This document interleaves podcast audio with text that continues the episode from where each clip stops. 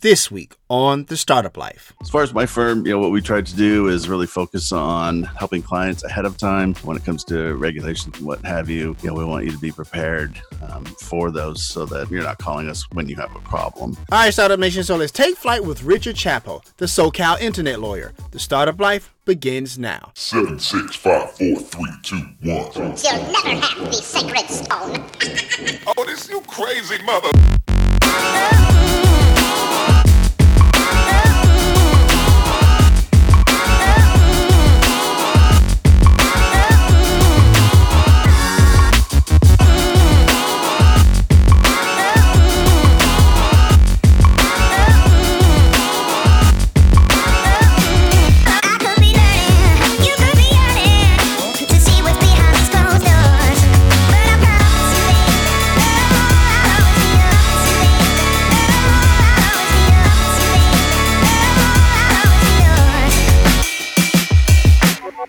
Hey, Startup Nation, do you enjoy the startup life? Now you can let the world know with gear from the show. Choose from the label yourself, make your own look, and making money t shirts to tell your story of your path of entrepreneurship. Click the link in the show notes to purchase. All right, Startup Nation. So I hope you're ready to receive some value today. We have a special guest in the building today. We have Richard Chapo, the SoCal internet lawyer. How you doing, Mr. Chapo? Doing well. How about yourself? I cannot complain. Am I saying that right? Is it Chapo or Chapo? Uh, it's Chapo, easy on the A, hard on the O. Gotcha. All right, Chapo. All right. So are you ready to pour some knowledge into Startup Nation today? Absolutely. All righty, let's do it. So let me ask you this, man. Tell us your story upon your path of entrepreneurship and uh, tell us a little bit about SoCalInternetLawyer.com. Sure. Uh, well, I'm in the legal field. So uh, when I was rather young, got into uh, law school because I had this grand vision that I was going to practice international law, not because I had much interest in international law, but I wanted to travel. and so, so that was my, my grand theory. And of course, the internet came along and that kind of killed that because you don't really need to travel that much anymore. Sure. um, particularly in the legal field. Uh, so I ended up launching my own firm in uh, oh, 2000 and have been working with entrepreneurs since then uh, in the internet law field, covering a bunch of you know, variety of different topics that people run into when running a business online. And I've launched a couple of my own internet businesses, of course. Uh, Okay. One was an SEO programming company, and then I have one currently, which is a DMCA agent service, which is uh, if you comply with the DMCA, you have to designate an agent with the Copyright Office. A lot of people don't like to designate themselves because they have to list their home address. Uh, so we provide an agent service for that. So it's a little mix of everything. Gotcha. And we're actually going to dive into uh, that DMCA agency a little bit as well later on in the show. But I appreciate you uh, sharing that for sure. Well, let me ask you this, man. Uh, you know, who or what inspires you as an entrepreneur and why? Um, you know, it's easy to come up with one person. Um, you know, Pat Flynn, obviously, who's somebody that I do some work for, full disclosure. Um, but there are a lot of people online. I think that you know the thing that inspires me. Um, I'll, I'll give you a kind of a, a roundabout answer. Um, ever since I've been practicing, I'm approached by people who are thinking about starting online businesses, and a lot of times they'll say to me, "Do you think this is a good idea? Do you think this will work?" And a lot of times I've thought, "Mm, "This isn't a great idea," and then that person subsequently becomes successful. Uh, and in other situations, I thought, "Oh, this is a great idea," and it goes nowhere. Now there are a lot of factors that go into that. Uh, but, but I think the thing that inspires me is watching people you know, get an idea and they get their teeth into it, and and then ultimately becoming successful with that. And I'm talking about ideas that I would never ever think that you could make a living off of, you know, uh, gardening things, you know, whatever it may be. Right, right. But people people get passionate, and on the internet, you know, you have a fairly um, a fairly fair forum to compete. You know, you can compete with large companies, and in some ways, if you're just starting out and you're being an entrepreneur, you have an advantage because you're much more flexible. You know, if you go to battle with a large company, well, it takes them a long time to pivot. Well, I, I just think that those seeing those stories, uh, and they're you know across all different niches, you know, it's very inspiring. It's it's it's fascinating to watch. Uh, you know, people take an idea and run with it and become you know very successful with it. It's funny you mentioned that when you talk about you know small businesses versus large businesses. One thing I always share with Startup Nation is that like you know when you talk about that pivot uh, model, if you will, is like it's almost like a really big ship versus a small ship. A small ship you can turn fairly easy, but like those big like barges or like ocean liners, they take a large a long period of time to kind of turn. So when you're talking about pivoting, that's what I, I always think about for sure. I think it's absolutely true because it's also true that uh, people respond quicker. So, For uh, sure. for, for instance, we had a Supreme Court decision recently. You know that uh, basically it's uh, called Wayfair and allows states to go ahead and collect internet sales tax from out-of-state retailers. I realize probably a very boring subject, um, but I can guarantee you there are some people sitting in their garage right now that are writing programs, you know, that will help people uh, collect and remit those sales tax. Whereas you would think a large company like Amazon, who practically already does it anyways, uh, you know, would quickly kick out that business. And I bet you anything, those little uh, entrepreneurs, you know, end up not only getting their product out quicker, but it's probably more responsive to what you know people actually need. No, I'm actually glad you mentioned that because we were going to dive into that a little bit later. But let's go ahead since you mentioned it up that Wayfair thing because you know I, I know a lot of times you know and, and more so the digital items. A lot of people think that they're not taxed or not taxable or whatever the case may be. Where do you think people get that common belief that digital items aren't taxable online? Um, probably because sales tax originally started as uh, a tax that was devoted more towards physical products. Basically, the differentiation, and all this started, of course, before the internet and really before computers appeared. Uh, the differentiation was really between physical products and services. So, in a lot of states, services you know would have no sales tax, uh, but product sales always would. And then as things progressed, uh, you know, what you see with the internet a lot of times is whether it's law or tax or something else, there needs to be an adjustment and, and it never happens or it takes a long time before it happens. Um, so a lot of people assume digital goods because they're not physical. Um, you know, there is no sales tax on it. And at least at this point, you know, I think 25 different states uh, now do tax those sales. And I guarantee that's probably a number that's going to grow. so, um, so it's, you know, that'll be a myth that probably dies pretty soon. For sure. And Startup Nation, you can catch information like that and more on Richard's blog uh, on the SoCalInternetLawyer.com. He has an excellent blog that has a lot of great content in there, so you can check that out uh, more. Uh, and we have the, the link there in the show notes for you for easy access.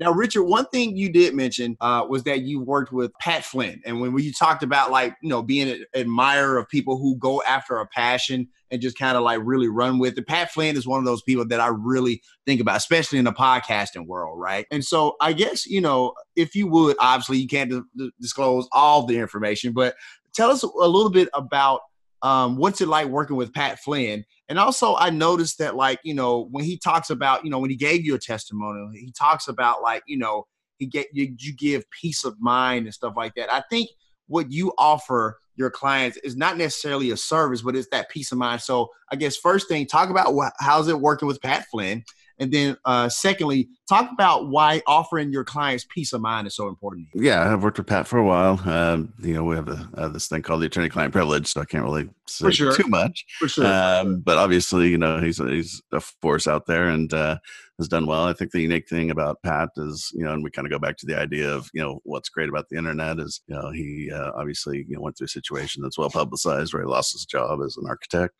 and uh, turned around and you know took this idea and launched with it. And I think the unique thing about him is he just gives so much free information. Um, you know, I'm- Absolutely. I'm, yeah, I'm 50 or older, and so you know, I grew up in the brick and mortar uh, world. And the funny thing about the web and with Pat and with other people as well is, you know, people share so much information that that's really valuable. Here's you know actionable steps you can take, um, and here's things I've done that worked, things that I did that didn't work. You know, this kind of information. Well, in the past, companies would never release that information. and, and in fact, if I left a company and tried to share that information, they would sue me for trade secrets and everything else. Right. Um, but I think the real, real value in what he's doing, uh, amongst other things, is you know just giving out actual actionable you know steps about uh, about things uh, that he's done, and particularly also talking about you know situations where maybe he had an idea and it didn't work out, and why, you know, and what the lessons were. Um, you know, the internet, there's always that situation where, you know, the joke about you go on Facebook and you look at all of your friends and, you know, all their lives are absolutely wonderful while yours maybe isn't. And, uh, you know, you're trying to figure out what's going on. For sure. Uh, so it's nice to see people that you know talk about both sides of of uh, you know that process. As far as my firm, you know what we tried to do is really focus on um, helping clients ahead of time uh, when it comes to regulations or what what have you. You know, we want you to be prepared um, for those so that you know you're not calling us when you have a problem. Uh, instead, we try to prevent the problem up ahead. So, for instance, uh, you had the GDPR, which came out in Europe, the big privacy regulation. Um, you know, so we work, tried to work with all of our clients and get them, you know, up to speed with that before it was enacted, so that when it was, um, even if a problem arose, you know, we had a good faith basis for arguing, you know, that we were trying to comply, which would minimize, um, you know, any penalties or anything of that sort. Um, and so that's kind of the idea. It's, you know, you can never eliminate anything, uh, everything. Um, anybody can go file a lawsuit, you know, if they can pay the two hundred dollar uh, filing fee, and um, so that's unfortunately just the nature of society. But if we can put together, you know, a plan and try and address potential risks as much as possible ahead of time, uh, you know, you can greatly limit uh, the chances of being sued. Thank you for sharing that. Startup Nation, Richard just said something that I, I, I hope you caught. And so when he talks about like, you know, not only just servicing clients, but he also talks about how he stays, you know, vigilant on different laws and laws that get passed. So that way he's able to kind of be proactive in servicing his clients. I think when we're in our company, sometimes we forget that. Sometimes we forget uh, just about servicing the clients, but sometimes we have to remember that if we start to pay attention to the industry as a whole, then we can kind of get ahead and meet clients' needs before they even need them. So, Richard, I appreciate you sharing that for sure. My pleasure. Absolutely. Uh, so let me ask you this, man. So you've done a lot of traveling in your time on planet Earth. So you've been to like Russia and Europe and Central America, man. Tell us a little bit about that. Uh, you know, when I was growing up, I grew up in uh, uh, the horrible, uh, terrible environment of San Diego. And, uh, yeah, so during the summer, uh, our family would actually rent out our house. Okay. There's a race, a horse racing track here, so you'd rent it out uh, for weekly vacations. You can make a lot of a lot of money, but of course you need somewhere to live. So we spent the summers traveling around the world, and so I got the bug, and uh, you know that led me to uh, as an adult, whenever you know, I had sufficient funds and time and some way to get out of work, um, you know, to go traveling, and, and sometimes it was short, you know, a month or two, but uh, other times, you know, maybe up to a year uh, to go visit places. And you know, once you get that bug, you start looking kind of off the beaten path. That's how one of the reasons I ended up in Russia, um, but also you know Asia and uh, Laos and Thailand and those kinds of places. And I, I just think it's fascinating to, to go see how you know other people live, how similar society is, you know, sure. where you are, and then also the unique little differences. Let me ask you this, man. You know, and it, it- this is something you know it may be embarrassing about. You don't have to ask me. Just move on. So I saw that you did. Uh, you practice uh, law in the porn industry, and so uh, how did that shape your uh, future as an internet lawyer? Um, well, when I came back from Russia in 2000, uh, the company uh, that my uh, associate, a friend of mine, had become CEO of that got me involved in the internet was uh, an adult company. It wasn't a company that made films, it was uh, a portal. For Okay. webma- for webmasters where they could learn things and, and you know get questions answered that kind of a thing um, and so that was my introduction to it and obviously there are a lot of copyright uh, issues in that field and things of that sort Absolutely. um, but the other thing that was interesting about that field, and a lot of people don't realize, is a lot of technology is developed there.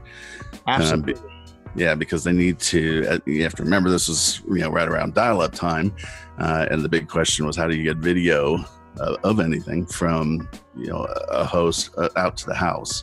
Uh, or out to the person's, you know, person's residence, because the last hundred feet, as it's often referred to, can be really difficult to deal with. Mhm. Um, there can be pipes that run down the street where you can move a lot of data, but trying to get that from you know the street actually to a house becomes an issue. So there were actually a lot of mainstream companies that were investing massive amounts of money uh, into the adult uh, business uh, because they were already dealing with those issues and already developing tech. Um, but it was interesting to see how you know how that all played out. The companies themselves, the adult companies that were making content. Um, were much different than I thought. There were a lot of women that owned them. Uh, which Oh wow. kind of Okay. yeah, it was very surprising to me.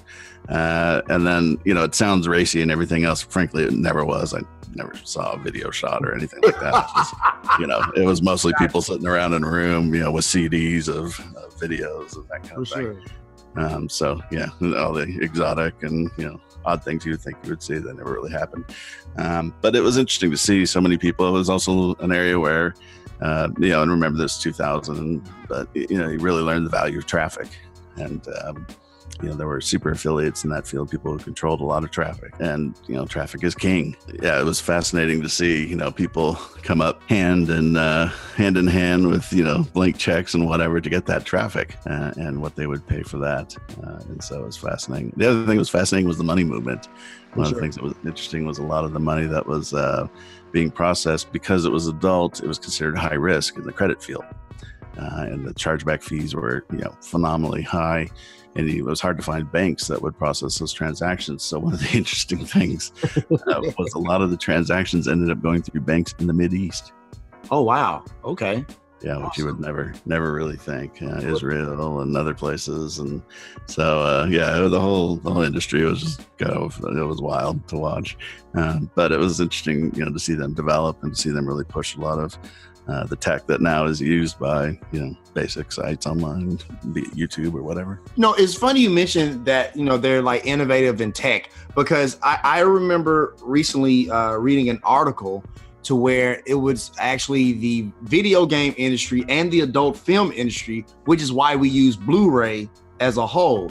Because I think at the at the time it was a HD DVD and it was Blu-ray, and people were trying to decide which one was best. But when the adult film industry and the video game industry went with Blu-ray, that made everybody else kind of follow suit. So I'm I'm, I'm actually glad you pointed that out. Uh, that was actually pretty fascinating. No, yeah, that's absolutely true. And, and and the strange thing is there are a lot of technological advancements and choices between uh, platforms that are made on that kind of a basis. Not not just necessarily that's adult, but For sure. uh, you know, sports, uh, things of that sort. You know, how do you move uh, sports broadcasts? You know, the sporting licensing industry is very bizarre. Um, it's kind of its own beast, and so you end up with things like um, the NFL, where they show, you know, they'll have a package where they only show games that have already been completed Mhm. uh, versus you know Major League Baseball, who's really kind of gone nuts with the internet Absolutely. you know, and they're they're all over it, and then they in fact are licensing out their structure to other sports leagues, uh, and it's just this mess of licensing uh, issues that you see that most people don't think about. Um, but sometimes when you're you know on your TV and you're trying to wonder why the channels are so weird and why the, the choices are so odd, that's kind of the reason why. Gotcha. So let, let me ask you this, man. You know, you you talk about the crap your pants uh copyright infringement letter that people get from time to time. So let's say you get one um and, and you're like, oh my goodness, what do I do next? What are my next steps? Or you know, first, how can I avoid one? And let's say I don't listen, and let's say if I get one, what are my next steps? Right. So we're talking about copyright infringement. Um, sure. Copyright infringement is uh, kind of an antiquated area of law. So you have to remember Okay. pre. If you think about pre-internet, um, the idea of actually copying something, reproducing it, and selling it um, was an expensive affair. I mean, you wouldn't go out and take a Stephen King paper novel, uh, you know, pull out each page, each page, copy them, and then you know, publish uh, new books comprised of all those copies. I mean, it would just be too labor intensive. Right. But obviously, the beauty of the internet is you can just right click, save, and you know republish somewhere else. Uh, and so the question becomes, well, y- you know, people are so comfortable doing that, particularly, and it's not it's not because there's some devious uh, conduct. I mean, there can be in some cases, but sure. a lot of it is we we live in a sharing economy now online Absolutely. You know people want you to share their their content usually. So it's, sometimes it's hard to understand you know what is copyright infringement and what is not. Basically you need permission to use almost anything that you see online unless you have what's called a fair use defense which we can talk about a bit. Mhm. um, but any kind of uh, graphic text image video um, you know you need some permission there. So whenever you're, you're going to use something you need to just ask yourself you know do i have permission to use this uh, and if it's so for instance if it's a youtube video well, if you can use the share button, that person who posted the video has given you a license to use it. You may not realize it, but that's part of the YouTube terms. Gotcha. Um, but if you go to another site or a random site and you see something that you think is interesting and you just copy it, um, well, in that situation, you may not have uh, authority. So it's important to to understand that if you're creating your own product, if you're an entrepreneur, you have your own site, you know, whatever it may be, you know, I'd really encourage you just to create your own content. Um, Absolutely. you know, with smartphones these days and with the programs that are out there for editing and what have you, it isn't that hard. And if you create your own content, there are two benefits. One, you're never going to have an infringement problem. And two, it's going to give you more credibility because people know what stock images are and they know what shared content is. Um, but if they see something that's original that you've created that's nowhere else online, you know, that's going to benefit you. Got you. Uh, two follow up questions, actually, Richard, if I may. The first is, and you brought it up, the fair, I think the Fair Use Act, I believe you brought it up. You know, when does that apply? And then also, if you know, you mentioned about, you know, if I'm an entrepreneur and you know, we have the power to create our own content, which is very important, Startup Nation. You really do. Uh, remember that. But you know, when we create our own content, you know, are we automatically protected, or should we get more protections to that content that's you know that we created? Uh, well, why don't we start with the content because that'll lead into the fair use question. Okay. Um, so if you create content, so you take an image, you shoot a video, you write a blog post, whatever it may be, um, you in the United States, at least you are given um, what it I'll refer to as common law copyright means is that it, it it's yours. You're automatically given that right. However, you can't enforce it. And to enforce it, you have to actually register it with the uh, United States Copyright Office. It's only 35, 35 bucks or 55 bucks, depending on what you're doing. So it's cheap, it's easy to do, it's not a big deal. Um, but one of the things to understand that's really important is um, if you register that within the first 90 days of putting it out, um, you can get what are called statutory damages if somebody infringes on your copyright. And so what that means is, um, let's take a blog post and say you have a site that has, I don't know, 500 posts. It's been up for three or four years, whatever it is. Okay. Uh, and we have an image on one of those blog posts from six months ago. It turns out that image is infringing. Uh, well, what are the damages associated with that? You know, what is the damage to the copyright owner? What should they get um, for that? Well, if you've registered that copyright within the first 90 days, a judge can then, or jury, depending on the situation, can assign damages between $200 for the infringement up to $150,000. Wow. Right. And that range is based kind of on your conduct. Um, you know, what happened, you know, once it was raised, uh, you know, were you doing it intentionally, maliciously, all these different things. Um, but if you don't register within that first 90 days, then you more or less have to prove actual damages. Uh, Okay. There, there are different approaches, but you know, if we have a blog that's 500 pages and this is one page from six months ago and it's one image on that one page, and you can buy a stock image, you know, from uh, one of the stock image sites for two bucks, well, what's your damage? Um, you know, you're going to have a, a lot harder time proving it's a significant figure. And at that point, you know, the problem from a legal perspective is, you know, if you have to pay an attorney 50 grand to go hunt it down, uh, you know, to, go, to pursue the case, well, you know, your return on investment's not going to be great. And that's probably not going to be a, a, a direction you want to go. Um, so that's the kind of the big issue with that. Now, uh, the fair use defense is just a defense um, to copyright infringement. That's you know a lot of people like to get into the technical technical aspects of it. I like to think of it as societal choices. Okay. There are certain certain elements uh, of society that we're going to encourage and we're always going to protect. So, for instance, parody. Uh, as a society, at some point, we decided, you know, making fun of things is something that should always be allowed. So Right. whether, you know, right, whether it's a video, whatever, uh, you know, you see these different things, and that has a value. So that's that's always going to be a fair use defense. Uh, and then we look at things like criticism. So on YouTube, um, let's take an easy example: movies. You'll see people do movie reviews, and they'll have uh, maybe they do the review over the trailer, or they cut a piece of the trailer, or whatever. Well, that's a form of criticism, and we always want to. We always want that in society. We want people to have the ability to criticize, Uh, and criticism doesn't mean necessarily negative. It can be positive as well. Or just necessarily just give commentary, right? Right. You know, and here's what I think of this and that and the other, because that's good for society. We want that kind of information exchange. For sure. So if you think about it in the big picture like that, it, it can help you understand.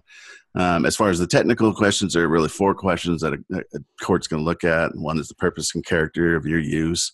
So are you copying the content verbatim, um, or are you, have you changed it in some way, or are you copying only a small amount? Uh, the nature of the copyrighted work. So is it something that's completely original? So let's say the first Harry Potter book would probably be pretty original. It's going to have a lot of heft and value to it um, versus something like an entry on the CIA website where they just list a bunch of timeline facts. Well, that's not going to have much weight because those are just facts, and you can't copyright facts because facts are universal. For Nobody sure. own- Nobody owns a fact. Sure. Uh, three, the amount uh, and substantiality of the portion taken. So again, are you taking a small amount or are you copying the whole thing? Uh, and then four, the effect uh, on the potential market for the copyright owner. So you're going to hurt people's sales.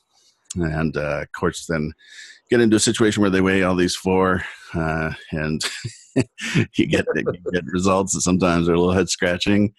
Um, but the bigger point is that, excuse me, in a lot of these situations, it's not entirely clear. So you end up with cases like the dancing baby case, uh, Right. which you know it's a YouTube video of a woman and uh, she has her baby, and the baby's dancing, and there's a 20 second clip of a Prince song. The music publisher sued, and this case went on for 10 years wow.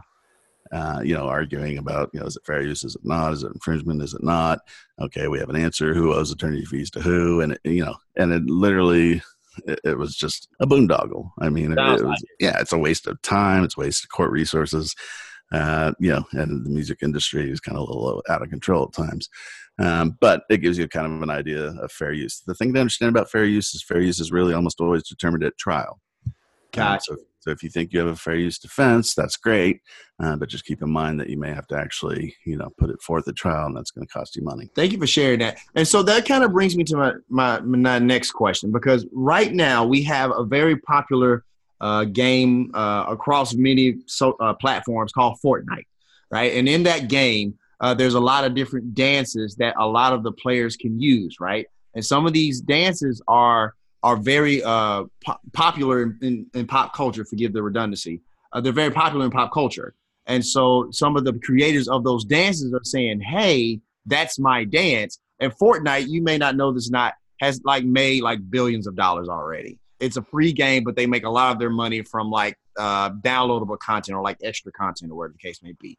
What could those people like the the the the uh, the rapper or even uh, Alfonso Ribeiro from the Fresh Prince of Bel Air? He's actually trying to um, have some legal action take place as well. What could they have done beforehand?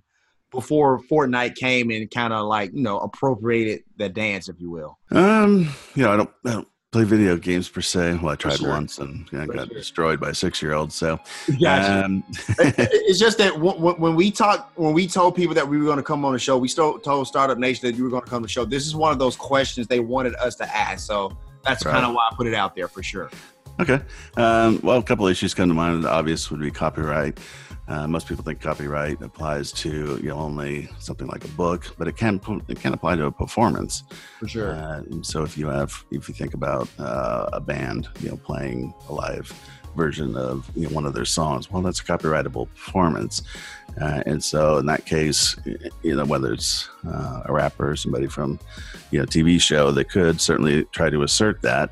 The question I would have is, did they ever originally register that copyright? And I would tend to think they probably didn't because that's a rather esoteric um, subject. right. The other thing that they could potentially go after is you could almost argue a right of publicity or, you know, the misuse of their likeness. Uh, it would depend how close. I mean, it would be new law. See, this is one of the things that's interesting about practicing internet law. In traditional law, most of the, the key things are, are really settled. For Uh, sure. there's been hundreds of years of decisions. Well, the internet's only been around for, you know, as a commercial medium for maybe 20 years Right. and the legal system moves really slow. So you get these questions where it's like, hmm, you know, that's an interesting question. Uh, and so I would think that they would probably definitely pursue it because if the game is making a lot of money and they're incorporating, you know, their conduct and that conduct is popular and potentially popularizing the game, then certainly, you know, that claim is going to be something that they're going to look at. But I would think those two things would probably be um, issue. Are either of those going to be easily proved? Ooh, that's probably not. Um, but, Sure. but it is going to be an interesting case, and I could definitely see you know lawsuits filed. I don't know if either of those groups have actually filed lawsuits yet, but I could see that yeah, they probably would at some point. For sure. And it- you know, I, I wanted to ask because I wanted to get your take. You know, because I- I've heard, you know, I've heard the answer you gave, and then I've also heard people say, well, uh, under intellectual law, uh, and forgive me if I if I mess any of this up, please don't don't shun me. I'm not a lawyer, but I've heard I've read that like under international intellectual law, you have to have at least two consecutive choreographed moves that don't mirror each other or something like that, and then you'll have a case. But I kind of wanted to get your take from an actual lawyer because you know how Facebook groups and stuff, people go on their legal theories, and none of us are lawyers, right? So I kind of wanted Right. to get your take on that for sure. Well, yeah, at that point, you're looking really uh, almost primarily at music copyright law. And to be honest, I don't really practice in that area. For sure, The re- the re- The reason being is that um, music copyright uh, is kind of unique because it breaks down into a variety of subcopyrights. Gotcha. So you have the mechanical copyright, you have the performance copyright, uh, and those types of areas. It gets very complex. So there's actually attorneys that tend to specialize in that field. I, I, I would definitely think that there's at least the genesis of a copyright claim, um, because again, the performance, uh, you know, the more. If we go back and we look at the fair use defense, right. you take that element out, the amount and substantiality of the portion taken. Well, if it's the entire dance, it's going to be pretty hard for somebody to argue that you know it's not quote unquote enough. One of the defenses that you'll see in copyright sometimes is that um, there's not enough of a creative work and not enough of, of a work for it to be considered know, a creative effort. Right. So think think Right. about this is going to be a bizarre example, um, but think about recipes. You know, recipe for Okay.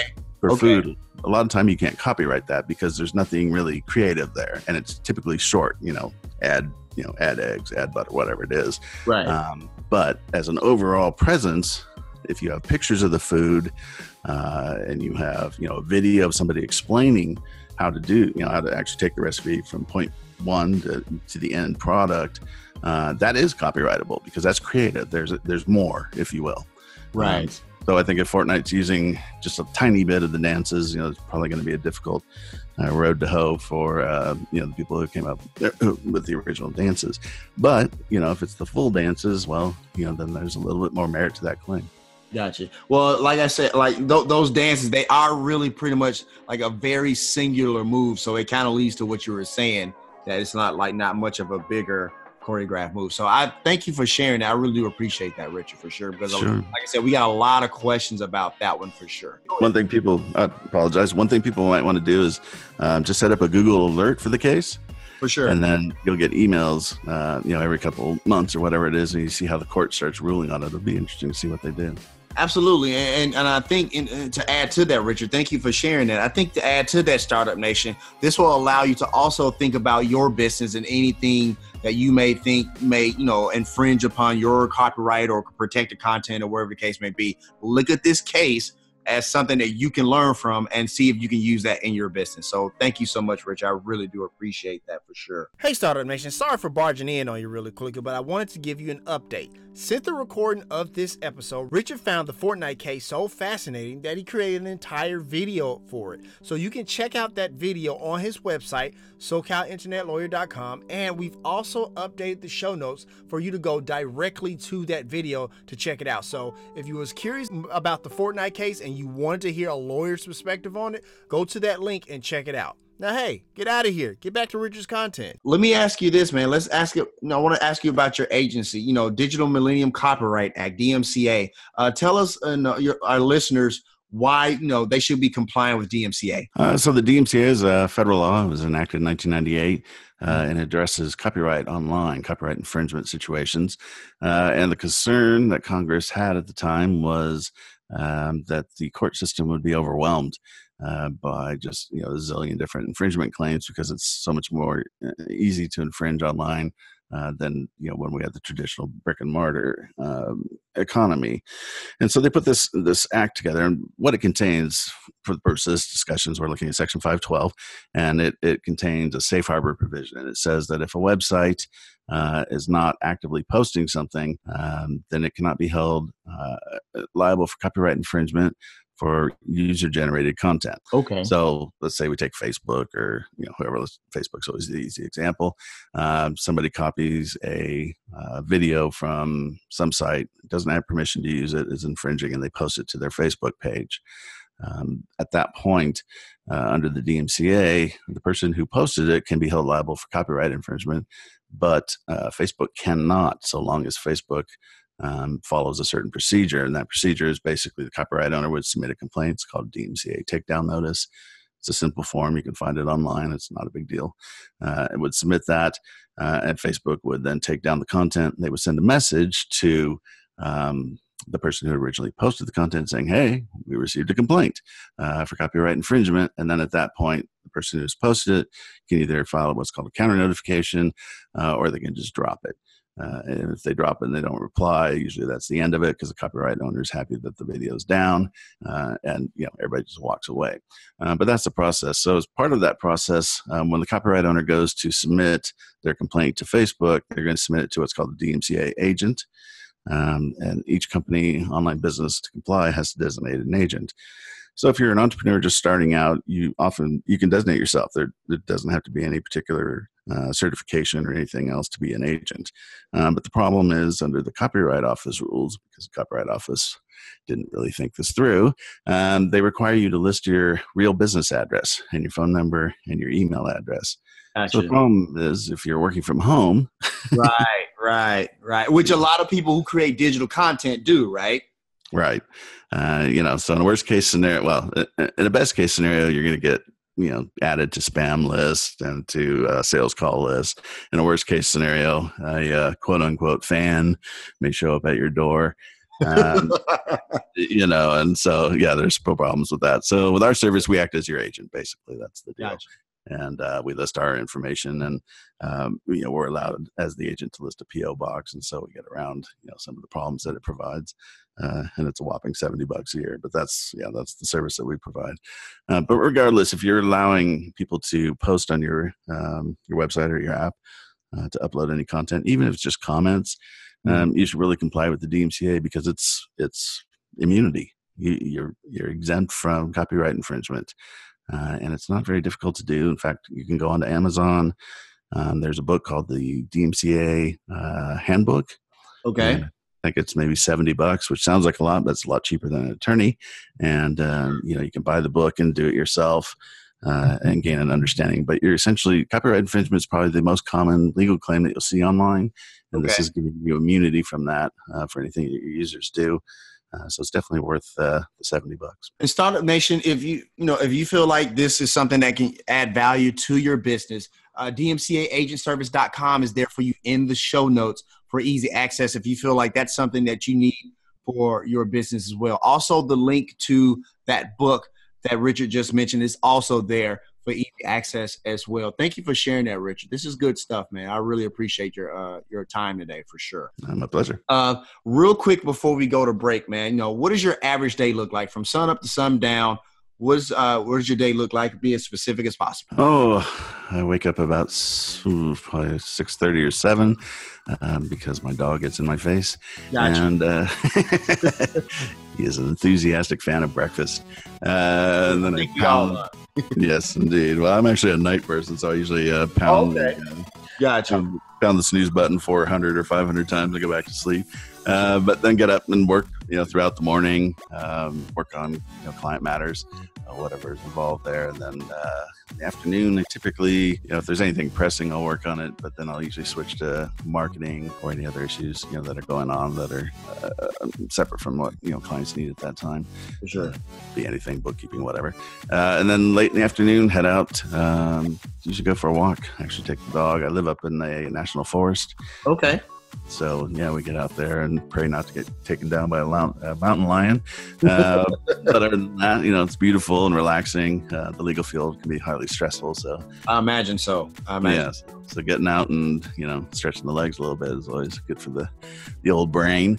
Uh, and then the evening, I usually uh, yeah, it just kind of depends on the week, but I'm a big fan of hockey, so I often watch Okay. hockey.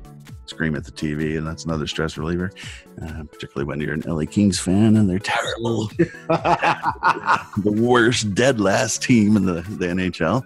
Uh, so yeah, it's been a rough year. But uh, other than that, then hang out with uh, the various love interests of the month going on there. gotcha. Fair enough. So we're gonna go ahead and take a quick break. How you like being on the startup life so far, Richard? Enjoying it. It's great. All right, Startup Nation. So I hope you're getting great value from Richard's content, but we got to pay a few bills. Once again, my name is Dominic Lawson, and you're listening to The Startup Life.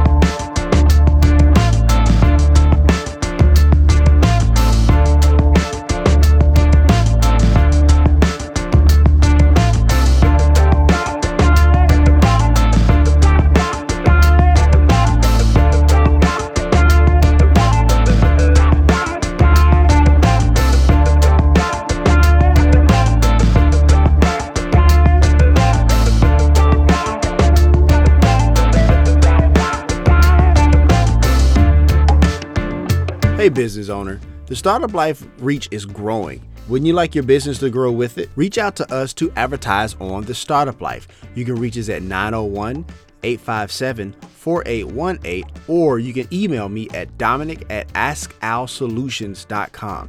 I mean, don't get me wrong, like this is a great music to have break on, but wouldn't this break sound a lot better with the same music but your business being advertised on it? Need more content from the Startup Life, you say? You can now sign up for the Startup Life All Access Pass on the Binge Podcast Network's Patreon page. There is exclusive content written by yours truly, video content where I share even more of my business philosophies, and whatever crazy content I can think of out of that crazy head of mine. And at only $5 a month, yeah, $5 a month, this is more content for you, Startup Nation, to really get ahead of your competition. So instead of upsizing that meal at your favorite fast food joint, you can now invest in yourself on your path to entrepreneurship. Click the link in the show notes to sign up. All right, Startup Nation. So let's continue. So, Richard, uh, you know, as the founder of SoCalInternetLawyer.com, uh, you help internet entrepreneurs be legally compliant with launching and stuff like that.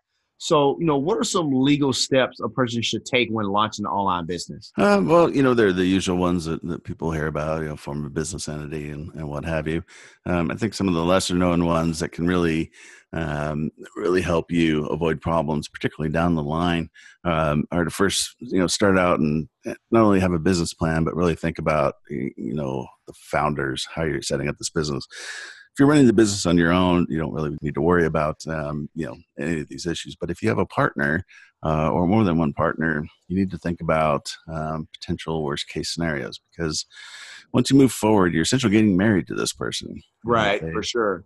Yeah, and if they uh, if they don't bring uh, you know the effort to their side of the marriage, um, you know you can have real problems. So we see a lot of businesses uh, in the U.S. that have what are called zombie partners, uh, and these are Ah. partners you know who were originally were there. Um, the business didn't grow in the manner that they thought, or maybe there were disputes between the founders as to you know which way the business should go and and they stop showing up or they're not doing you know, what they're supposed to do. Now legally usually you can fire them from an employment position um, but they're still going to have an ownership interest in the business. And so how do you get how do you get them out?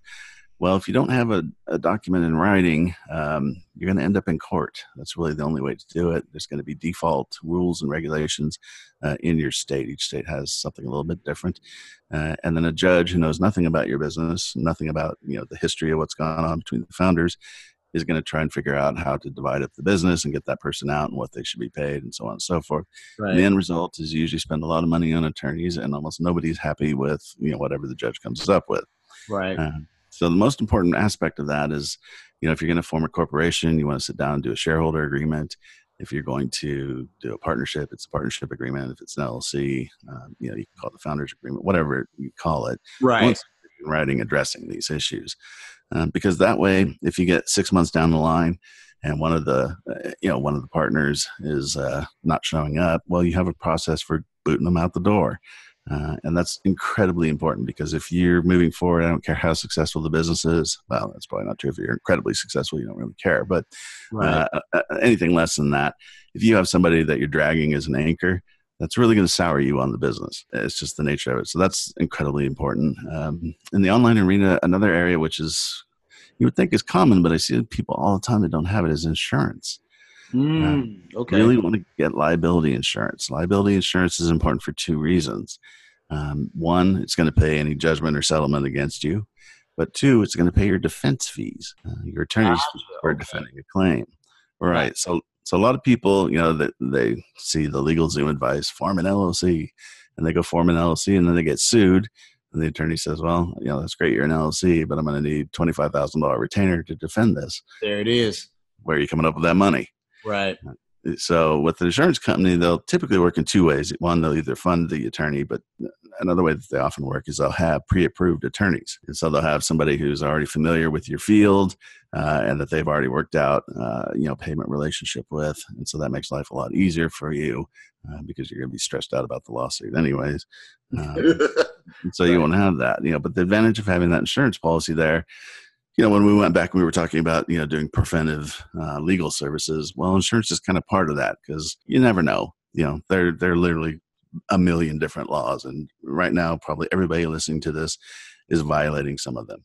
Uh, I'm an attorney. I'm an attorney. I'm probably violating some of them. I just, you know, you just don't know. There could be some Right. strange law in Florida or somewhere that that is out there. Uh, and Florida does have some strange laws. Um, so it's important to, you know, make sure you get liability insurance put in place. And uh, you want to have somebody look at it, either yourself or somebody else. That when somebody offers you a policy, you want to actually read the policy and make sure that it covers, you know, what your risks are, um, so you don't end up uh, standing there, you know, when you get sued with a policy that doesn't really cover, um, you know, the problem that you're facing. And that can happen sometimes, and that's obviously a real problem that a lot of people, um, you know, run into. Uh, and then with your your website or your app, um, you know, you want to have terms and a privacy policy. Uh, if you have a blog or you have something where people don't really interact, um, you, you don't always need terms. And the reason for that is because the terms often aren't going to be effective, anyways. Um, courts are saying now that they want to see uh, users, uh, people who visit websites, um, they, they need to essentially check a box. You'll see this on some websites where you have to check a box saying, I agree to the terms and conditions and privacy policy. A lot of courts are saying if that doesn't happen, then your terms and privacy policy aren't binding. So they're kind of a waste. Now, some blogs, you want to have them anyways just because they have a proactive, uh, uh, you know, prophylactic effect, if you will. Um, people will see them and think, oh, you know, they're bound by uh, these documents. But um, you know, terms and privacy policy, they're they're dry. I realize they're dry legal documents, and nobody really is interested in them. But they're there to protect you. You know, if you have an Apple product, uh, you know, you go to iTunes or whatever, you know, they make you agree to their terms every three days because they've updated something. Well, they're doing that because it protects them. And so this is your your chance to protect yourself. Uh, and so you want to have these documents. Uh, with the privacy policy, you have to have privacy policy. It's required as law by a number of states. Uh, the FTC wants to see it. And even if you don't care anything about that, Google considers its presence to be a ranking factor. So if you want to get SEO rankings, you know you need a privacy policy. Now, admittedly, it's not a huge ranking factor, but it needs to be there. Uh, and then with privacy policy, you're getting into, unfortunately, um, all kinds of complexities now because uh, there's World War III is kind of underway, uh, and it's online, and it's in the field of privacy of all things uh, which nobody would have ever predicted. But you're seeing different regions are requiring different things from a privacy perspective. In the U.S., we have almost no uh, privacy laws. Uh, we do for some very specific things, like if you're collecting information from kids or health records or something like that. But we don't have an overriding national privacy law. Well, other countries and other regions do. The EU uh, views privacy like we view freedom of speech. So they have very uh, explicit rules and if you have, if you're collecting email addresses for your email list or you're selling into the EU, even if you're offering free things, free ebook, you know, to generate your list, uh, and you have people on there from the EU, well, you're supposed to have a legal basis for collecting their information. And that means that you often have to get manual consent from them before you collect their information. Your cookies on your site, you need to get consent to use those cookies uh, before they start collecting information. This is why you're seeing sites you go to now, you see more cookie pop ups Right. they're trying to comply with that.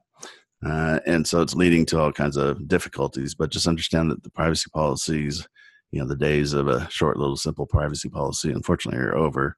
Um, this is just an area where you're seeing a revolution in what, what's required in various com- uh, company uh, countries. Excuse me. Uh, and then the DMCA, which we've already talked about. You definitely, if you're allowing users to post anything to your site, get DC- DMCA compliant. It's cheap and it's giving you immunity from uh, copyright infringement based on things that they upload. So why not? Uh, and then the final thing, probably that's kind of not on the, the usual path, um, the reoccurring billing model. Okay. Recurring billing is, you know, one of the great things ever. Um, particularly if people will stay with you for a while, you can make a lot of money off people.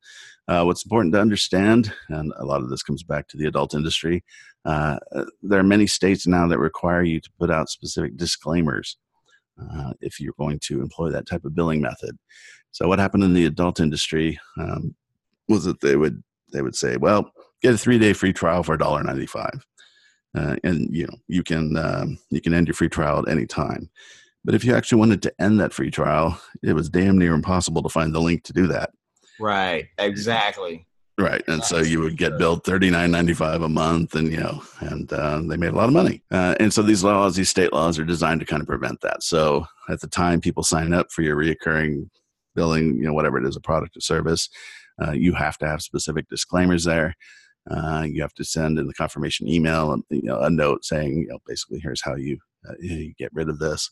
uh, and you know there's just a lot of requirements there. Now, if you don't meet those requirements, the penalties, depending on the state, um, in California, the penalty is uh, your charges are viewed as a gift, and the person who has paid that gift has a right to reclaim that gift. Mm. So if you've got 500 people who've been paying 29.99 a month for five years, well, those five 500 people in a class action lawsuit can get all their money back. That's a painful event. I Uh, bet. I bet. For sure. For sure. and you're and you're seeing larger companies get hit with this dropbox and you know other groups um, you know they're kind of targets for this and it isn't again that they're really acting deviously it's just you know they're not really aware of the, the rules and the laws um, but you know they're obviously becoming a bit more aware now um, so if you simply cover kind of acting irresponsible in a sense, right? Because not like you know, like making those ways to kind of get out of those contracts readily accessible for sure. yeah, yeah you know I, I, i'll be honest this is a law that's kind of abused Okay. Um, okay. Because I mean, if we're talking about Netflix, you know, you know how to get out of Netflix. You go to your Right. account, you know, uh, and so, but Netflix, you know, I think Netflix was sued under this, you know, in a class action. Uh, and you know, are we really doing justice? I mean, uh, you know, anybody knows how to go do that, or if you don't know how, you can certainly find out easily. You know, they're not trying to hide it. They're not being like the adult sites where they've you know put the uh, the link on you know page 453 that you have to click through to you know to get to, and it's the same color as the background, and you know so on and so forth. Um, so it is abused quite a bit, but you know. I'd, I'd love to tell you, my attorney friends are all uh, interested in justice, but quite frankly, a lot of them are interested in what we call witness green, uh, and that would be money.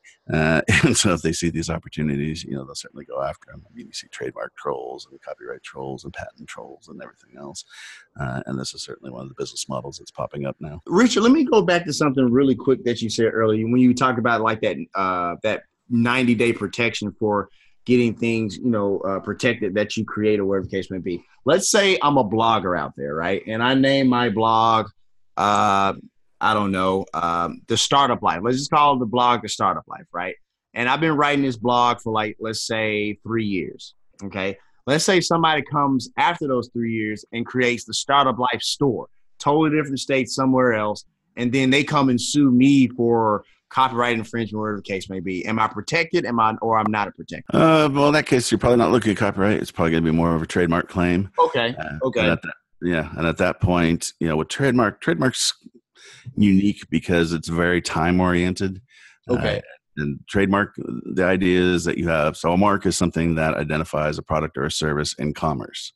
The important part of that in trademark law is in commerce, meaning it's being used, uh, and so there's a real emphasis on use. So if you use it and you use it first, then typically that's your mark. Uh, And if somebody comes along later and tries to use it, um, you know they're going to have problems. Now, with trademarks, there are classes, and classes um, are basically a division of different areas of the of the commerce market. So there may be a class. Well, there actually is a class for food blogs, Okay. You know, and then there's a class maybe for let's say travel. Well, if the same phrase is used in the food blog class, it doesn't necessarily mean that you're protected in the travel class, and you're probably not. Um, so let's look at an example. Amazon. Obviously, we know what the Amazon store is online.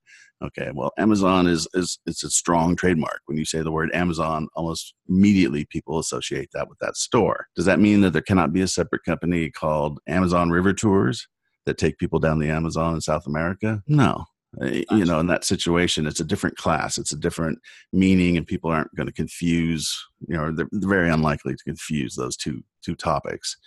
Uh, and so, if Amazon tried to go after uh, you know the river group for a trademark infringement they're probably going to have a difficult time so in your situation where if you have a blog that you've been you know posting on everything else and then an online store which is basically the same niche the internet niche comes on and tries to use your name then you're, you're probably going to have a pretty good claim the downside of trademark uh, infringement litigation is very expensive Gotcha. um, you know you're probably looking at you know 500000 or a million dollars in legal fees it goes on and on and on uh, and there are a lot of uh, specialized uh, elements there. You're going to need to use a special you know, attorney that specializes in that field.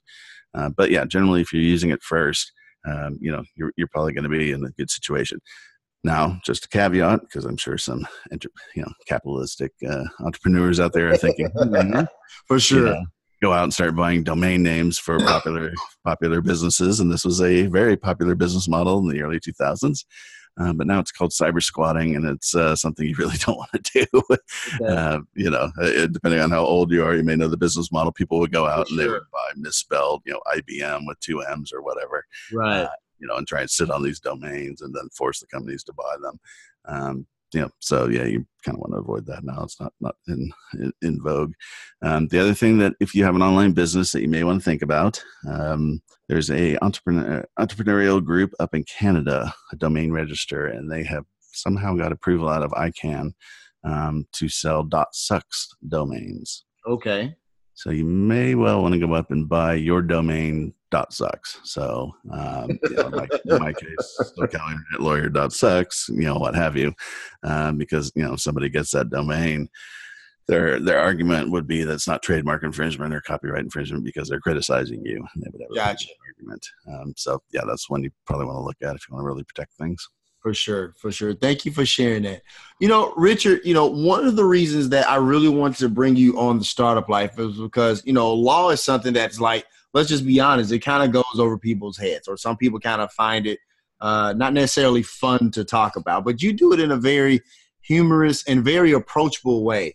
You know, where does that come from, man? Is like, you know, do you come from like a humorous family? Or you like a stand-up comedian on the side? Where does that come from? Uh, you know, I don't know. Just probably my personality, to be honest. When I first started out, I tried to be the traditional attorney. Okay. Uh, you know, and it was very three piece suit and you know what have you. But you know, once I took the sabbatical and started thinking about you know what it was that I wanted to do, kind of decided that you know I didn't want to do that anymore. Um, it was all kind of a facade, and I still have plenty of facades, but that was one that I decided to uh, abandon and, and try to be more reachable for people. Some people like it, some people don't. Um, you know, and I tell clients pretty much up front, you know, if you're expecting me to show up to meetings in a three piece suit, it's just not going to happen. Gotcha. Uh, you know, I'm at that point in my life where I don't really need to do that. I don't have business cards. Uh, you know, I mean, it's it's just you know I'm at that point. Um, so you know, and and you know, completely honest, some companies are are comfortable with that. Some really are not. Oh, wow. Okay. You know, because well, because you know the formality of certain companies, particularly if the companies have been around for longer, Right. you know, Right. that they have certain culture and expectations, um, you know, regarding people. So if the lawyer shows up and, you know, just came from the beach, um, it- you know, it's not really tying into their culture. Right, for um, sure. you know, regardless of what you're telling them. And that's fine because to be honest, those are kind of companies I you know, typically don't really want to work with. I, I hate meetings. I just hate Gotcha. meetings. Um, so, you know, endless meetings where nobody has the authority to make the actual decision. Um, you know, I, I get what I call meeting rage. And so I moved in a different direction, you know, and, uh, you know, some people like it, some people don't. Uh, but sure. We uh, have a lot of teachers who listen to the startup life, so they, they probably know a thing or two about meeting rage for sure. Yes, it's uh, it's a, a real medical problem. I think best treated with wine. Understood for sure. Let me ask you this, man. I believe all entrepreneurs have a superpower. What's yours and why? A superpower. What is Mhm. mine? Wow, that's that is a fascinating question. Um, I think my superpower these days is the ability to focus. I hear that. You know, when you work online, even as an attorney, you know there are so many shiny objects that you can end up wasting, you know, an ungodly amount of time on. Uh, and sometimes, you know, in my case, it's because I have developed the discipline to do that, and other times it's because, you know, I've deleted all messaging services from any of my devices Right. because I don't have that discipline. Um, but I think focus, and I think for entrepreneurs, one of the things that I see from the legal side, particularly when you start out, is you know it can be the internet can be overwhelming in in a good and bad way. But there's so much information out there, and there's so many different ways to approach things, whether it be marketing or whatever. That you know you can get bogged down and actually end up doing almost nothing because you know you're trying 12 different things at once. Um, so you know, focusing, really focusing, understanding what you want from your business, what your goal is, how are you going to get there, uh, and then sticking with the plan. Um, that is incredibly important. It sounds like a basic thing, but I mean, for a lot of people, and myself included, you know, it's easy to get uh, sidetracked, and you know, next thing you know, six hours have passed, you haven't gotten anything done, and uh, you know, yeah, that cat video is humorous. for sure. For sure. La- anyway, you know, once again, want to thank you for coming on the Startup Life powered by the Binge Podcast Network. Any last nuggets of wisdom you want to share with our audience, uh, Richard? Um, you know, I think that uh, the one thing I would I would recommend is that if you're thinking about starting a new business, um, sit down with an internet lawyer for just an hour, even if you have to pay them, you know, be a couple hundred bucks. Tell them what you're doing. Now, there's something called the attorney-client privilege. What that means is they can't disclose, you know, what you tell them, and they also can't use it. Um, so you're not, you, you don't need non-disclosures. You're not giving anything Understood. away. But you want to talk to them, tell them exactly what you're doing, so they can look at it and they can say, "Okay, yeah, that looks great," or they can say, "Hmm, you know, there's a law in this area that you need to be aware of." Gotcha. uh, and a potential risk, just so you know what that risk is. So let me give you an example of kind of how that works out. The guys that started Uber, you know, if they sat down with somebody, somebody would have told them, you know, you're going to have a problem with the drivers um, because the drivers, you want to classify them as independent contractors, but some of those drivers are eventually going to want to be classified as employees. And that radically changes the bottom line for Uber because you have employment taxes and things of that sort. And so they would have then had the ability to say, okay, well, here's the risk. Do we go ahead anyways or not? They're making an informed decision, and obviously it's worked out for them. Um, the thing you really want to avoid is where you just don't know there's an issue and you go firing off, and eh, you know, and then suddenly you know the attorney general's on the phone. Uh, Oh, That's you know that's where you don't want to be. So absolutely. sitting down and, and making sure that you talk to somebody. Um, you know, a lot of it, internet lawyers will give you a free hour, a free half hour. Um, you know, just to give you a, an introduction and at least look at things, uh, just to make sure that there isn't anything um, that you're going to run into problems with.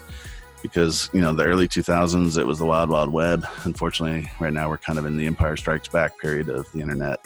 Absolutely. Yeah, they're coming out for everything, and they're coming fast. Uh, and so you want to make sure that you're on top of that and that there's anything in your business model that's going to get you in trouble. For sure.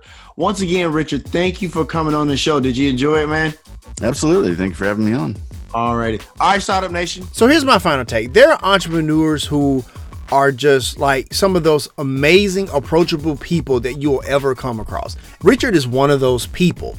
Like, you know, when he talks about how he doesn't like to, he hates meetings, he gets eh, meeting rage and stuff like that, uh, or he likes to kind of show up, not necessarily in the full suited and booted suit and tie, but kind of like something that makes him more relaxed. Those are the type of people that have personalities that are super approachable, they're very laid back, and they honestly just want to help. I think the amazing thing about Richard, and maybe it's because he's an attorney, but I love the way how he stays abreast of current situation and current law so that way he can proactively help his client base and his customers. Startup Nation, that is how you anticipate needs before your customers even know that they even needed them. If you want to let us know what you think about the show, have an idea for a show topic, or like to advertise on our show, please send us a message on the Startup Life Podcast Facebook page. And while you are there, like and follow our page as well. It's a way for us to engage with you, Startup Nation, and really grow our community. The link is here in the show notes. Subscribe to the show as can be now be heard on Apple Podcasts, Google Play, Stitcher Radio, Spotify, or whatever your favorite platform to get your podcast on. If you are listening on Apple Podcasts and you find our content valuable, please give us a five star rating as it will help us climb the charts and help more people find our show. Also, don't forget to sign up for the Startup Life All Access Pass to get exclusive content. This is exclusively on the Binge Podcast Network's Patreon page. And hey, if you have an idea, be about that life. The Startup Life.